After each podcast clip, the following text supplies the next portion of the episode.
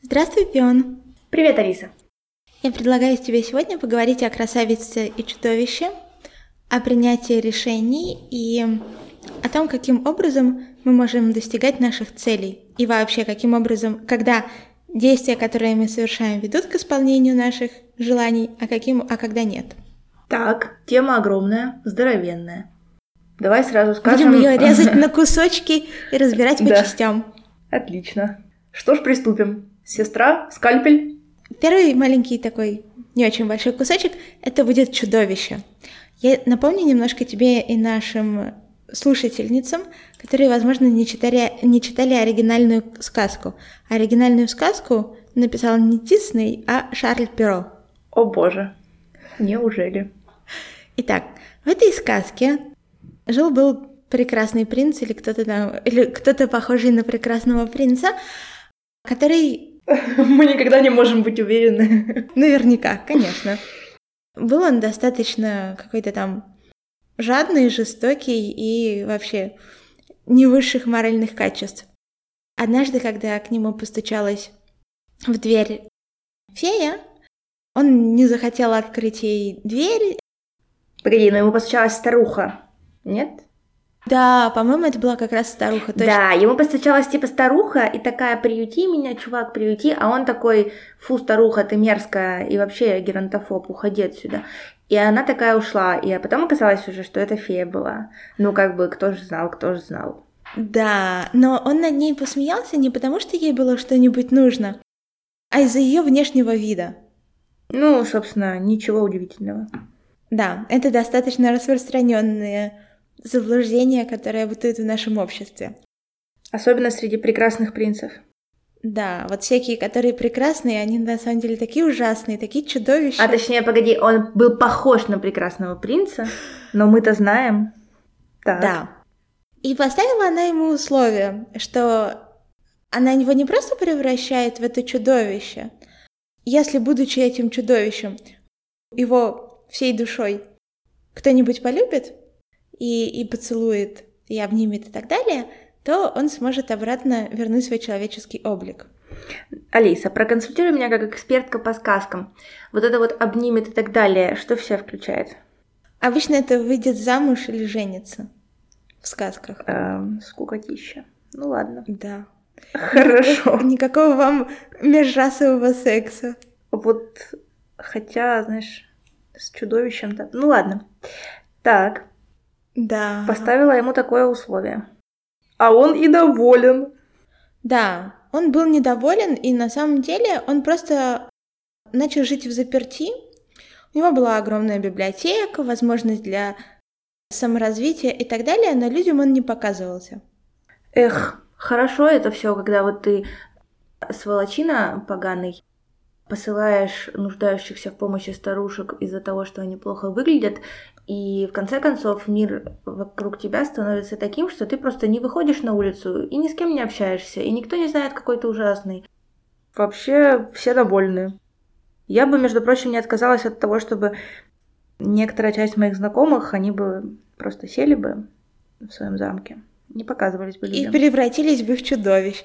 Я правильно а понимаю, нет, они что уже, ты... они уже просто, можно как бы теперь уже людям не показываться, просто для полноты этого, эм, эм, как бы это сказать, уберечь мир. Я правильно тебя поняла, что для общественного блага тебе кажется такая стратегия превращать в чудовище и запирать в замках очень даже. Нет, секундочку. Ты так говоришь превращать в чудовище, но это же метафорично все, это же сказка. Я думаю, что имеется в виду, что он же типа есть чудовище, потому что вот он такой злой. Смотри, мы не знаем, насколько он злой, потому что людей он там не вешал и вроде бы ни над кем сильно не издевался. Но поверхностный — это точно. Поверхностный, жадный. Но при этом большинство людей такие, и, и им это сходит с рук. Это мне тоже кажется не очень справедливым. Да. Так Кроме вот. того, мы все всегда недооцениваем влияние на нас фундаментальной ошибки атрибуции, когда мы приписываем личным качествам человека, ну или в данном случае будущего чудовища, то, что на самом деле объясняется внешними обстоятельствами. Может быть, он над ней посмеялся не потому, что он плохой или злой, а по какой-нибудь причине, связанной с э, его конкретным контекстом. Но мы этого никогда не узнаем. У них в семье или в этой области было принято смеяться над старушками, которые ночью стучат в дверь и просят при приютить их, потому что снаружи метель или дождь. Ну, нет, я думаю, что, может быть, он, знаешь, например, засмеялся, но, может быть, он засмеялся не потому, что он решил, что... Слушай, во-первых, он мог принять вещества. И, будучи в трипе, просто ему все кажется смешным. Или там, например, он только что посмотрел какой-нибудь какую-нибудь классную юмористическую что-нибудь, и ему вообще не приходит в голову, что кому-то может быть не прикольно и не смешно, и, в общем, все вот это вот. Так же все время бывает. Он смеялся над ее внешностью. В смысле, он не просто открыл дверь хохоча. Ну, я пытаюсь его застилменить. У тебя не получится. Ну и потом, погоди, он смеялся над ее внешностью, но, может быть, он не злой, а просто тупой. И он не понимает, что это обидно. Мне кажется, в любом случае, превратить его в чудовище это было правильно. Так вот. Ну ладно. Чудовище таки мы... Мы знакомимся с чудовищем уже через несколько лет после всего этого. Когда, во-первых, э, да, параллельно развивается другая сюжетная линия, в которой есть отец-купец, у которого есть несколько дочерей и сыновей, мы остановимся на этом подробнее в следующем выпуске. Но мы знаем, что отец семейства в тяжелой жизненной, в тяжелой жизненной ситуации попадает в этот заброшенный замок. Он пытается бежать от волков, кто-то открывает ему ворота, он проникает в сад, потом ему дают возможность переночевать в замке. Он выходит на следующее утро в сад, видит там оседланную лошадь, понимает, что это для него, и что он спокойно может поехать домой. Он садится на эту лошадь и уже в конце э, срывает розу с куста. Так. И все это сделало чудовище, то есть спасло от волков, предоставило там кров, как... О, польза саморазвития. Да, потому что прошло, прошли эти годы, он обчитался, обдумался, вообще эмоционально и так далее вырос, развился. У него была терапевтка по скайпу, может быть. Да, они только голосом созванивались, потому что мы знаем, что ему было чрезвычайно трудно представить перед кем-нибудь. И вообще, допустить, чтобы его видели. Ну, нормально, он просто заклеил, заклеил камеру. Все так делают. Да. То есть мы видим какое-то развитие, угу. которое проявляется в действиях. При этом с людьми он не взаимодействует. А из последующего развития сказки мы знаем, что у него было очень много ресурсов, ну, в первую очередь денег. У него было огромное количество интеллектуальных ресурсов. Он сам был образованный, у него была огромная библиотека, он там придумывал какие-то апгрейды к системам, которые существуют в его замке. Но несмотря на то, что он догадывался о бедственном положении крестьян в окружающих деревнях, он не мог с ними взаимодействовать из-за своей внешности.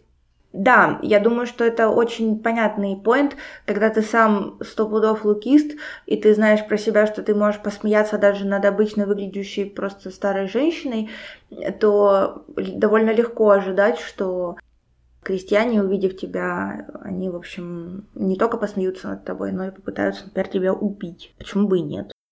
Почему бы и нет? Ну, во-первых, потому что его вид был, а, достаточно устрашающий, б, он, у него был огромный авторитет, ну, ему принадлежал этот замок, у него было золото и всякие другие штуки.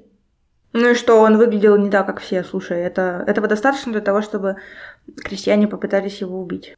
Это же крестьяне, они же, они же тупые, в смысле, они же... Необразованные. Типа, не да, да, у них не было столько привилегий и ресурсов для саморазвития и вот этого всего, между прочим. Тем не менее, я думала вот о чем. Во-первых, у чудовища было условие. Условие, что его должна, должен кто-нибудь полюбить. Для того, чтобы кто-нибудь его полюбил, этот кто-нибудь или это кто-нибудь должна его увидеть. Ну, такое. И они должны взаимодействовать достаточно регулярно для того, чтобы это стало возможным запираясь у себя в замке, ни на месяц, ни на год, а вообще не выходя никогда ни при каких обстоятельствах, он лишал себя этой возможности. Мне кажется, что он просто не думал, что это возможно. Он думал, что это такое проклятие, которое типа чтобы над ним посмеяться, потому что невозможно его полюбить ни при каких обстоятельствах. Вот смотри, ты живешь и думаешь, что с тем внешним видом, который у тебя есть, тебя невозможно полюбить. И что наверняка людям на тебя неприятно смотреть.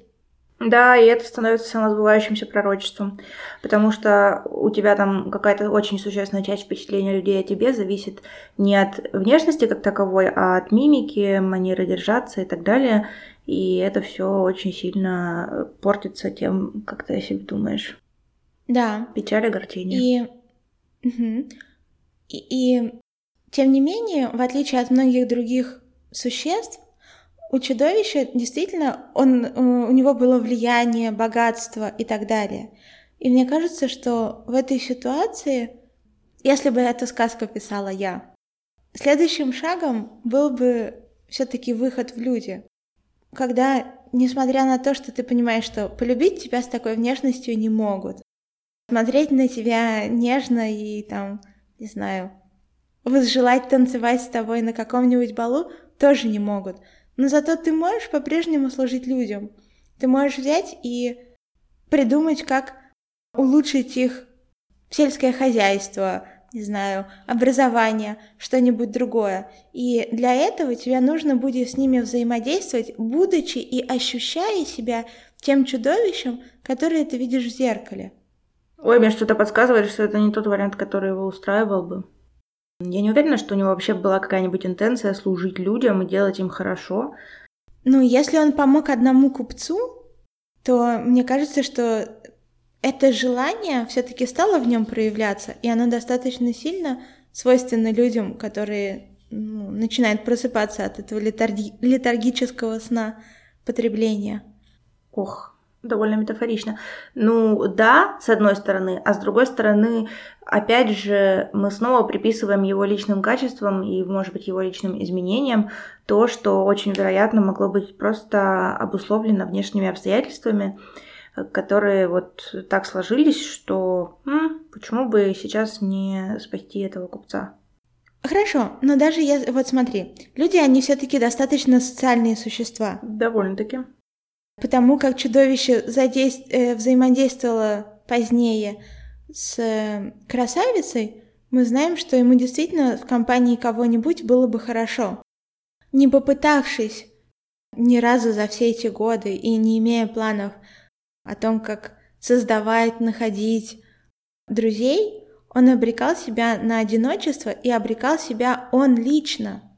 В пророчестве не был, э, вот э, в проклятии точнее, не было никаких слов о необходимости этого одиночества. Это правда, да. Но если мы вернемся, сделаем шаг от чудовища и вернемся к людям, наверняка ты знаешь, что это поведение, которое показывает чудовище, оно точно так же свойственно многим людям в тех ситуациях, когда они считают себя недостаточно красивыми, например, или привлекательными. Да, хотя вот ты тут говоришь так о том, что вот одиночество, вот он сам это, значит, себе устроил, и я тебя слушаю и думаю, а что, собственно, в этом такого плохого? Ну, ну, он устроил себе одиночество. Да, это, конечно, в его случае было связано с серьезными проблемами с принятием собственного тела, собственной внешности и так далее. То, что нам всем знакомо. Но в итоге он как бы был доволен э, такой вот стагнирующей своей жизнью, и ничего его в этом не смущало. Не-не-не, вот, вот в этом-то и дело, что он не был доволен. Он от этого страдал, он об этом потом говорил, красавица, что вовсе это не было его личное и добровольное желание. Тогда да, тогда нет вопросов. Угу. Если мы говорим о людях, которые, например, ну, например, о людях с э, пищевыми расстройствами, с расстройствами пищевого поведения или вообще с искаженным представлением о собственном теле, то когда такие люди начинают изолироваться от общества, то это не потому, что они хотят быть в одиночестве, а это от этого очень сильного ощущения, что людям с тобой такой плохо, что людям смотреть на тебя такую настолько ужасно, что лучше ни в какие, э, ни во что не ввязываться, ни с кем не разговаривать, никакие клевые проекты вообще не начинать. Да. И э, именно по этой причине, если бы я писала сказку, то э, это была бы сказка о том, как человек, которая или который считает себя совершенно непривлекательной и чудовищной внешне, решает, э, решается на шаг большой смелости, а именно не искать способа превратиться в принца или принцессу, а начинает действовать, ощущая себя чудовищем. Действовать и э, совершать то, что ей нравится, выходить люди, э, гулять, реализовывать проекты и планы. Но это ты прям до хрена требуешь, мне кажется. Я думаю, что это на самом деле а, то, что потом может помочь менять а, восприятие собственной внешности и своего тела. Потому что если ты сделаешь что-то клевое, то а, люди с тобой находятся из-за интереса. И со временем ты начинаешь это понимать, и внешность вообще перестает иметь такое значение. Очень странно слышать это, учитывая, что вообще-то для большинства людей не перестает. А, ну вот не и знаю. даже если ты про себя думаешь, ну если ты прям много над этим осознанно работала, там э, всякую фемоптику себе устанавливала, еще что-нибудь такое делала, то это тебя в какой-то мере, конечно, защищает от того, чтобы ну, делать вот эти все плохие токсичные вещи, но не полностью, потому что ты все равно в том культурном контексте, в котором ты есть. Я тебе могу привести вот какой пример. Ну, э, когда я знакомлюсь с человеком, то всегда вначале создается такой, конечно, визуальный образ. А потом я начинаю с человеком общаться. И вот чем интереснее человек, и чем мне интереснее с человеком, тем сильнее этот визуальный образ меняется. И потом, через, например, несколько недель и месяцев, можно оглянуться, и ты вдруг понимаешь, насколько этот первоначальный образ и тот, который сейчас существует, отличаются. У меня были примеры, ну просто каких-то, не знаю, радикальных перемен. Потом я разговаривала с людьми, и мне кажется, что это действительно очень многим людям свойственно. Я допускаю, что так бывает, я не об этом. И в смысле, это не, не совсем тот поинт, про который я говорю. Я говорю про то, что ну, у нас есть всякие вшитые очень глубоко на очень таком низком уровне железа штуки, типа там про эффект ореолы, про то, что когда тебе нравится внешность, то ты начинаешь по-другому относиться ко всему остальному, что человек там как-то продуцирует. Может быть, ты... Мне кажется, такой более вероятный сценарий для людей, у которых хорошо там осознанность развита и все такое, такой, что ты... У тебя просто очень широкие рамки того, какая внешность кажется тебе нейтральной. Но все остальное все равно работает. Что если тебе кто-то кажется внешне отвратительным, ну, допустим, то ты там менее вероятно в этом человеке сможешь заметить какие-то хорошие полезные вещи. Поэтому это, ну, то, что ты говоришь, что вот люди, которые там интересны, с которыми ты знакомишься, это вполне может быть самоотбор. Типа, ты дальше общаешься и, и можешь узнать ровно тех людей, внешность которых не кажется тебе отвратительной. Я могу тебе сказать, что у меня был опыт с людьми, которые при первом знакомстве казались непривлекательными, и потом мы общались, общались, общались, и вдруг они начинали казаться очень привлекательными. Хм. И менялось именно отношение к внешности. Неплохо. Да. Ты почти убедила меня. А во что можно победить внутренний лукизм. А во-вторых, э, я хотела сказать о том, что привлекательная внешность — это... О, черт, я забыла. Э, это привилегия. Понимаешь? Да. И вот все мы рождаемся с набором привилегий в чем-то, и при этом в чем-то другом этих привилегий нет. И отдельно, параллельно существуют наши желания или области, в которых мы хотим реализоваться. Так. Например, если у нас нет привилегий по какой-нибудь, не знаю, удобной фамилии в этой в той стране, где мы сейчас живем, или что у нас нет привилегий жить в дефолтном городе или какой-нибудь еще привилегии, да, то это же не значит, что нужно отказываться от наших желаний или не реализовывать наши возможности. И это точно так же касается внешности. В чем-то это будет внешность с привилегиями, а в чем-то это будет внешность без привилегий. Но не нужно, не нужно программировать детей на то, чтобы чтобы получить эту привилегию и только потом действовать. Мне кажется, нужно программировать, действовать не... да, тут, тут вообще никаких Независимо вопросов. от того, есть она у тебя или нет. Это раз. Да, конечно. И очень важно уметь действовать, если привилегий, ну вот, да, нету. Бывает так в жизни, вот в любой в жизни в любой момент бывает такое, что ты оказываешься без ресурсов или без привилегий. Ну, и что теперь, умирать или запираться? Это идет параллельно. Это не значит, что если ты заперлась, то ты чмо. Конечно, нет. И если твоя подруга заперлась, то... Так, хорошо. Я как раз хотела, как раз хотела высказать тебе этот консерн некоторым образом. Типа того, что вот у человека, например, проблемы с восприятием тела, и ты начинаешь устраивать этому человеку стресс-тесты такие, не, не, типа, не, давай, не, не, подожди, я не, тебя. не говорила об этом. Я говорила скорее Хорошо. о внутренней установке. И, конечно, если у тебя в такой ситуации подруга, то Чморить ее — это последнее дело. А вот звать на интересные проекты — это хорошее. Это первое дело, мне кажется. Ну да. Я просто, я, поскольку общаюсь с большим количеством людей по разным там причинам, я периодически встречаюсь с людьми, которые считают, что они очень некрасивые или что их внешность каким-то образом еще ну, там, мешает им разные штуки социальные делать. И я что-то вообще не вижу для них хороших вариантов, кроме как либо получить каким-то, ну, короче, хакнуть каким-то образом мир, чтобы получить очень много свидетельств, что их внешность норм, либо пойти и, и, и учиться осознанности и терапироваться довольно долго, прежде чем это вообще начнет отпускать, потому что это очень сильная такая штука, собственное восприятие себя. Я с тобой полностью согласна, просто потому что я знаю это на собственном опыте. И я тебе могу сказать, что вот сейчас я смотрю на свои фотографии, не знаю, десятилетней давности или там, не знаю, семилетней давности, и я понимаю, что у меня была вполне себе, не знаю, нормальная, симпатичная внешность. Но я совершенно себя такой не ощущала. Я себя не ощущала такой...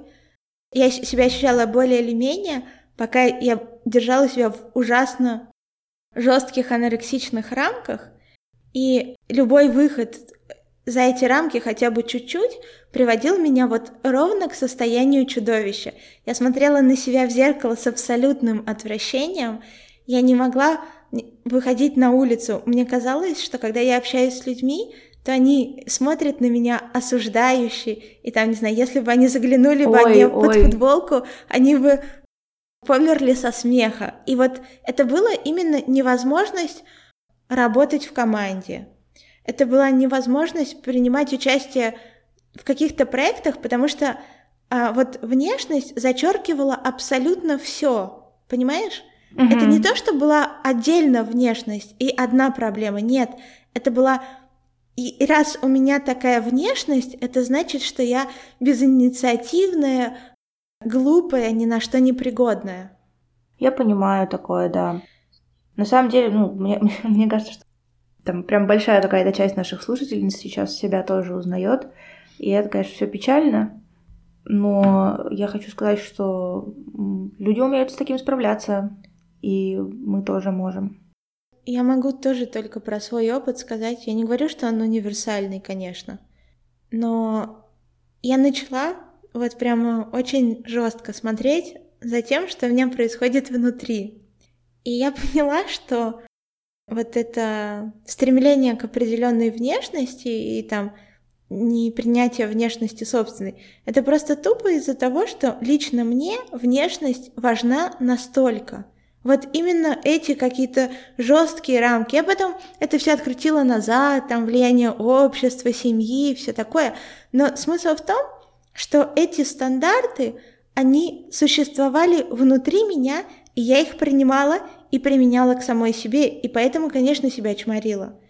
Ну давай, расскажи тогда, как ты смогла убрать свои внутренние стандарты, потому что мне кажется, что это тоже довольно распространенный будет случай. Это просто то, что вы, что делается с э, любой привычкой и с любыми навязанными или просто повторяющимися мыслями.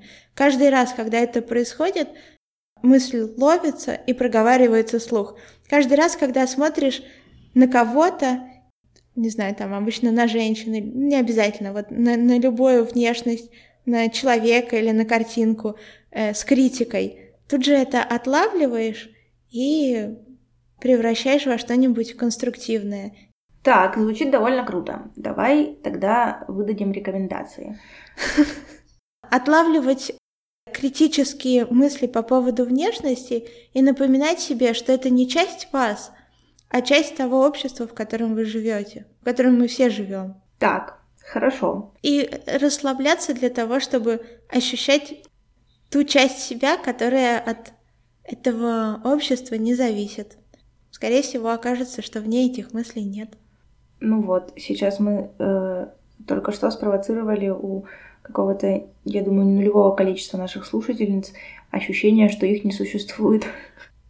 Ну, в смысле, когда ты говоришь, э, нащупайте часть себя, которая не зависит от общества. Я такая пытаюсь нащупать часть меня, которая не зависит от общества, и не могу.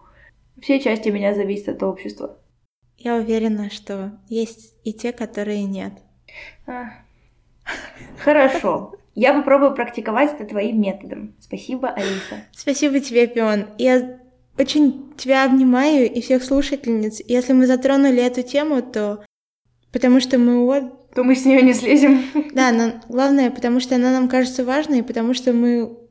Я не знаю, можно ли сказать, мы через это прошли. Я как-то себя считаю все еще там, это, знаешь, не бывает алкоголиков да. бывших. Мне кажется, что это навсегда вот ну, так сложилось и, и все. Но я точно знаю, что это мне помогает быть намного более чуткой к, к людям с, таки, с такой же проблемой. Да, это уже немало. Я бы даже сказала, очень много. Мы в следующий раз продолжим говорить об этой книге и поговорим о красавице и об ее отце. Хорошо. Готовьте ваши вопросы. Да, как всегда мы напоминаем, что можно а, оставлять комментарии и писать нам вопросы. Мы на них даже будем отвечать. Возможно. Да. Хорошо. До свидания, Пион. До следующей встречи. Пока, Алиса.